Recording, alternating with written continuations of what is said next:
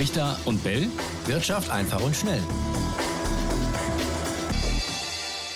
Und damit auch heute ganz herzlich willkommen zu einer neuen Folge Brichter und Bell Wirtschaft einfach und schnell. Und wir sprechen heute über drei Buchstaben.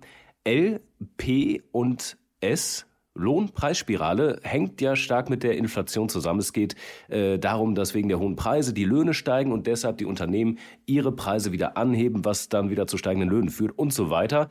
Jedenfalls in der Theorie ist äh, A kompliziert. Wir versuchen heute mal ein bisschen Licht reinzubringen. Raimund, es hieß ja lange, die Gefahr einer solchen Lohnpreisspirale, die ist nicht so groß. Die wird es wohl nicht geben, trotz der steigenden Inflationsraten. Aber jetzt hat sich das Blatt womöglich ein bisschen gewendet, oder? Warum? Genau, und das ist auch der Anlass, dass wir das jetzt zum Thema machen, weil im letzten Jahr, wir hatten mal über diese mögliche Lohnpreisspirale gesprochen. Äh, da war es tatsächlich so, dass die Lohnabschlüsse, die Tarifverträge, die im letzten Jahr abgeschlossen worden sind, dass die eher moderat ausfielen und dass die Gefahr einer solchen Spirale eben nicht bestand. Jetzt haben wir erste Abschlüsse, die tatsächlich schon an der Grenze zumindest sind, dass es zur Gefahr werden kann. Und wir haben vor allen Dingen die heftigen Tarifkonflikte zurzeit, ähm, die noch nicht beendet sind. Und da sind die Forderungen zumindest der Gewerkschaften ja so, dass man sagt, wenn die in vollem Umfang erfüllt würden, was ja noch nicht sicher ist und was auch nicht wahrscheinlich ist, aber wenn das so wäre, dann hätten wir auf jeden Fall die Voraussetzungen für eine solche Lohnpreisspirale gegeben. Und die ist schlecht, in Anführungszeichen, weil dadurch die Inflation weiter nach oben getrieben wird, oder? Ja, wenn man eben als Ziel hat, die Inflation runterzubringen, ist das tatsächlich so, wenn die Unternehmen dann äh, höhere Löhne bezahlen müssen, das sind höhere Kosten und versuchen sie das in den Preisen weiterzugeben, erhöhen die Preise dann und äh, dann gibt's die Inflation, die steigt dadurch wieder und dann äh, erhöhen sich wieder die Lohnforderungen und so weiter und so fort. Und das ist dann die große Gefahr.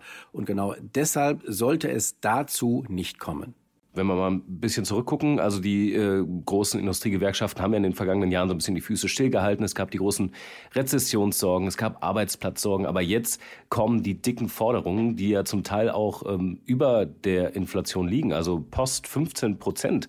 Äh, wie, wie ist denn das begründet? Eben vor allen Dingen mit der Inflation und man sagt, äh, es gibt ja auch Nachholeffekte, die äh, berücksichtigt werden müssen, sagen die Postler. Also wir haben ja in dem, im letzten Jahr keine Lohnsteigerung gehabt und deswegen müssen wir, äh, die Inflation war aber letztes Jahr schon da, deswegen müssen wir das auch einbauen. Mhm. Das ist das Argument der Gewerkschaften und die, die Postler sind da nicht alleine. Die Eisenbahnergewerkschaft zum Beispiel, die ja eher bisher immer sehr moderat agiert hat, die fordert sogar 18 Prozent das wäre man vielleicht von der Lokführergewerkschaft gewohnt, die ja immer ein bisschen, äh, bisschen äh, härter vorgeht. Aber die Eisenbahnergewerkschaft, also das äh, wird auch nochmal ein Tarifkonflikt werden. Mhm. Zurück zur Post. Da ist auch interessant, dass äh, man ja früher gesagt hat, generell, na ja, die hohen Lohnforderungen sind eine Seite, die andere ist das, was tatsächlich bei rauskommt. Und da war es in der Vergangenheit tatsächlich meistens so, dass dann die Abschlüsse etwas über der Hälfte der ursprünglichen Lohnforderungen lagen. Also wenn man da mal nachrechnet, etwas über der Hälfte der ursprünglichen Lohnforderungen wäre im Falle der Post, das wäre ja deutlich unter 10 Prozent zumindest oder knapp an 10 Prozent. Mhm, ja, ja. Aber äh, jetzt heißt das, die Post hat ja auch schon ein Angebot vorgelegt, das jetzt nicht in Prozenten genau beziffert worden ist, auch nach Tarifgruppen unterschiedlich ausgelegt. Aber da gab es auch schon Experten, die berechnet haben, ja, das wären dann ja tatsächlich schon 11 Prozent, also schon zweistelliges Angebot. Und dann wäre ein einstelliger Abschluss quasi äh, nicht mehr denkbar. Jetzt geht es noch darum, wie weit äh, der Tarifvertrag gültig sein soll. Die Gewerkschaften wollen das nur für ein Jahr äh, haben und die Post sagt dann, ja, wir wollen aber das zwei Jahre dann auch festzurren. Dann müsste man das wieder aufteilen. Das wird also etwas komplizierter. Aber trotzdem, also sagen wir so, wenn der Abschluss bei der Post zweistellig ausfällt und bei anderen auch, dann ist tatsächlich die Gefahr der Lohnpreisspirale vorhanden. Und wie kriegt man die dann in den Griff? Also wo ist der Punkt, wo dann äh, entweder die Gewerkschaften sagen, okay, jetzt müssen wir mal auf die Bremse treten, beziehungsweise wir haben jetzt das, was wir fordern, oder die Unternehmen sagen, also gibt es da Beispiele aus der Vergangenheit? Ja, es gibt die Beispiele in den, in den äh, 70er und Anfang der 80er Jahre des vergangenen Jahrhunderts. Ähm, vor allen Dingen das Beispiel zeigt auch, dass sich diese Lohnpreisspirale jetzt nicht unbedingt zum Vorteil auch der Arbeitnehmer entwickelt hat. Denn äh, die hatten dann tatsächlich auch keine Reallohnsteigerungen, weil ja immer dann im Nachhinein auch wieder die Preise äh, hochgesetzt worden sind und äh, die Arbeitnehmer dann wieder in die Röhre guckten. Also das ist tatsächlich auch eine Gefahr, aus Sicht der Arbeitnehmer. Aber du sagst es, wie kann man das überhaupt verhindern oder wie kann man dagegen wirken? Und hier kommt die Notenbank ins Spiel. Man kann ja viel über deren Zins oder Zinssteigerungen sprechen, ob das tatsächlich inflationseindämmend ist oder nicht. Das ist durchaus umstritten. Aber die Zeichen, die sie damit setzen möchte, das ist tatsächlich so. Und äh, die Notenbanken wollen, dass man merkt, aha, die Notenbanken tun was gegen die Inflation, indem sie die Zinsen anheben. Also brauchen wir in unseren Lohnforderungen nicht ganz so hoch sein. Das ist der Zweck, der dahinter steckt. Ob der allerdings erreicht wird, weiß ich auch nicht. Zumal die Notenbanken den Zins ja erhöht haben, äh, sukzessive immer mehr und die Forderungen sind trotzdem so hoch. Also das hat offensichtlich nicht beruhigt. Genau, vor allen Dingen, weil der Zins ja insgesamt noch sehr, sehr niedrig ist, obwohl er prozentual äh, recht äh, stark nach oben gegangen ist, von 0 auf 2 Prozent oder auf 2 bis 3 Prozent. Das ist schon, ist schon ein Wort. Nur, ähm, wie kann man das auch verhindern? Tatsächlich dadurch auch, das wäre allerdings auch nicht im Sinne der Gewerkschaften und auch nicht im Sinne der Arbeitnehmer, indem eine Rezession heraufbeschworen wird. Eine Rezession heißt, die Wirtschaft äh, kommt in einen Abschwung. Die Zinsen sind so hoch, dass sie die Wirtschaft abwürgen. Ja, dann gibt es wieder steigende Arbeitslosigkeit. Dann denkt erstmal niemand an Lohnerhöhung. Dann ist jeder froh, dass er seinen Arbeitsplatz vielleicht behält oder nicht und dass er nicht entlassen wird. Ähm, also das wäre aber dann tatsächlich nur das Ende des Liedes. Und so weit soll es aus meiner Sicht oder auch aus Sicht derjenigen, die das verhindern wollen, nicht kommen. Fand ich ja ganz spannend, wenn man das mal so ein bisschen liest, ähm, die verschiedenen Forderungen, die Begründung auch der Gewerkschaften. Schauen wir mal auf die Entlastungspakete, die es ja gab vom Bund, um eben die steigenden Preise aufzufangen. Steuerentlastung, Zuschüsse wie den Kinderbonus und natürlich die Preisbremsen bei der Energie.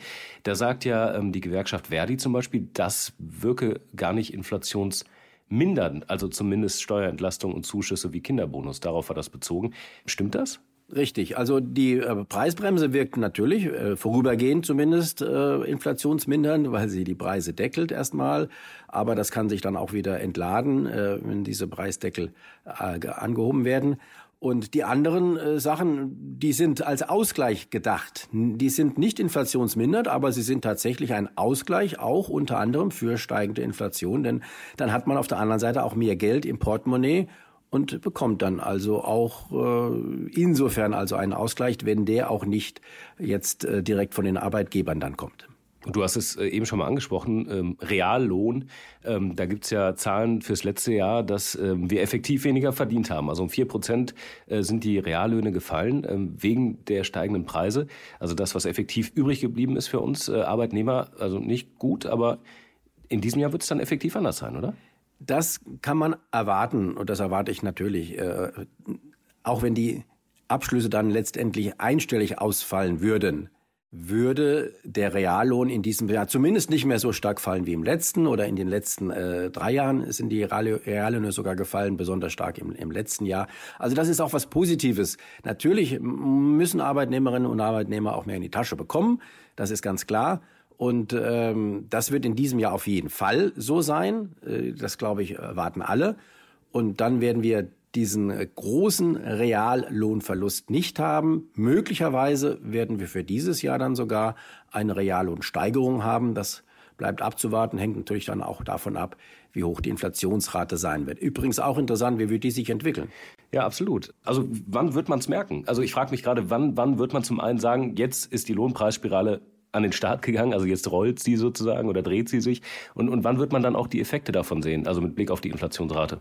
Genau, das sind vielleicht auch wiederum zwei äh, verschiedene Paar Schuhe, die man auseinanderhalten muss. Ähm, wenn die Abschlüsse tatsächlich über äh, 10 Prozent liegen sollten, im deutlich zweistelligen Bereich, dann wäre die Grundlage für diese Lohnpreisspirale gesetzt. Sie muss dann aber nicht sofort wirken. Mhm. Im Gegenteil, in diesem Jahr wird es ja zunächst erstmal so sein, dass die Inflationsrate auch, weil sie im letzten Jahr so hoch war und dann diese Basiseffekte wirken, wenn also im letzten äh, Februar, letzten März die äh, Energiepreise explodiert sind, das passiert jetzt nicht, aber die Vergleichsbasis ist dann eben, weil ja die Inflationsrate immer auf ein Jahr gerechnet wird, die Vergleichsbasis ist dann eben das vergangene Jahr dann wird die Inflationsrate automatisch fallen.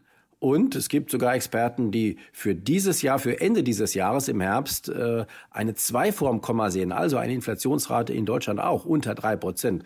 Äh, davon können wir im, im Moment ja nur träumen. Das kann durchaus so sein, aber Was dann passieren wird, ist eben dann, äh, die Inflation wird danach wieder ansteigen und zwar kräftig ansteigen und das ist dann eher eine Perspektive fürs Jahr 24 und die folgenden Jahre. Was denkt ihr über die Lohnpreisspirale, die da womöglich droht? Seid ihr womöglich auch betroffen? Arbeitet ihr in entsprechenden Unternehmen, die jetzt auch gerade vertreten werden von den Gewerkschaften? Wird uns natürlich interessieren. Schreibt uns gerne an unsere E-Mail brichter und bell.ntv.de und Freimund, ich glaube, da werden wir noch häufiger drüber sprechen in diesem Jahr. Ich fürchte auch. Ciao, ciao, macht's gut. Brichter und Bell, Wirtschaft einfach und schnell.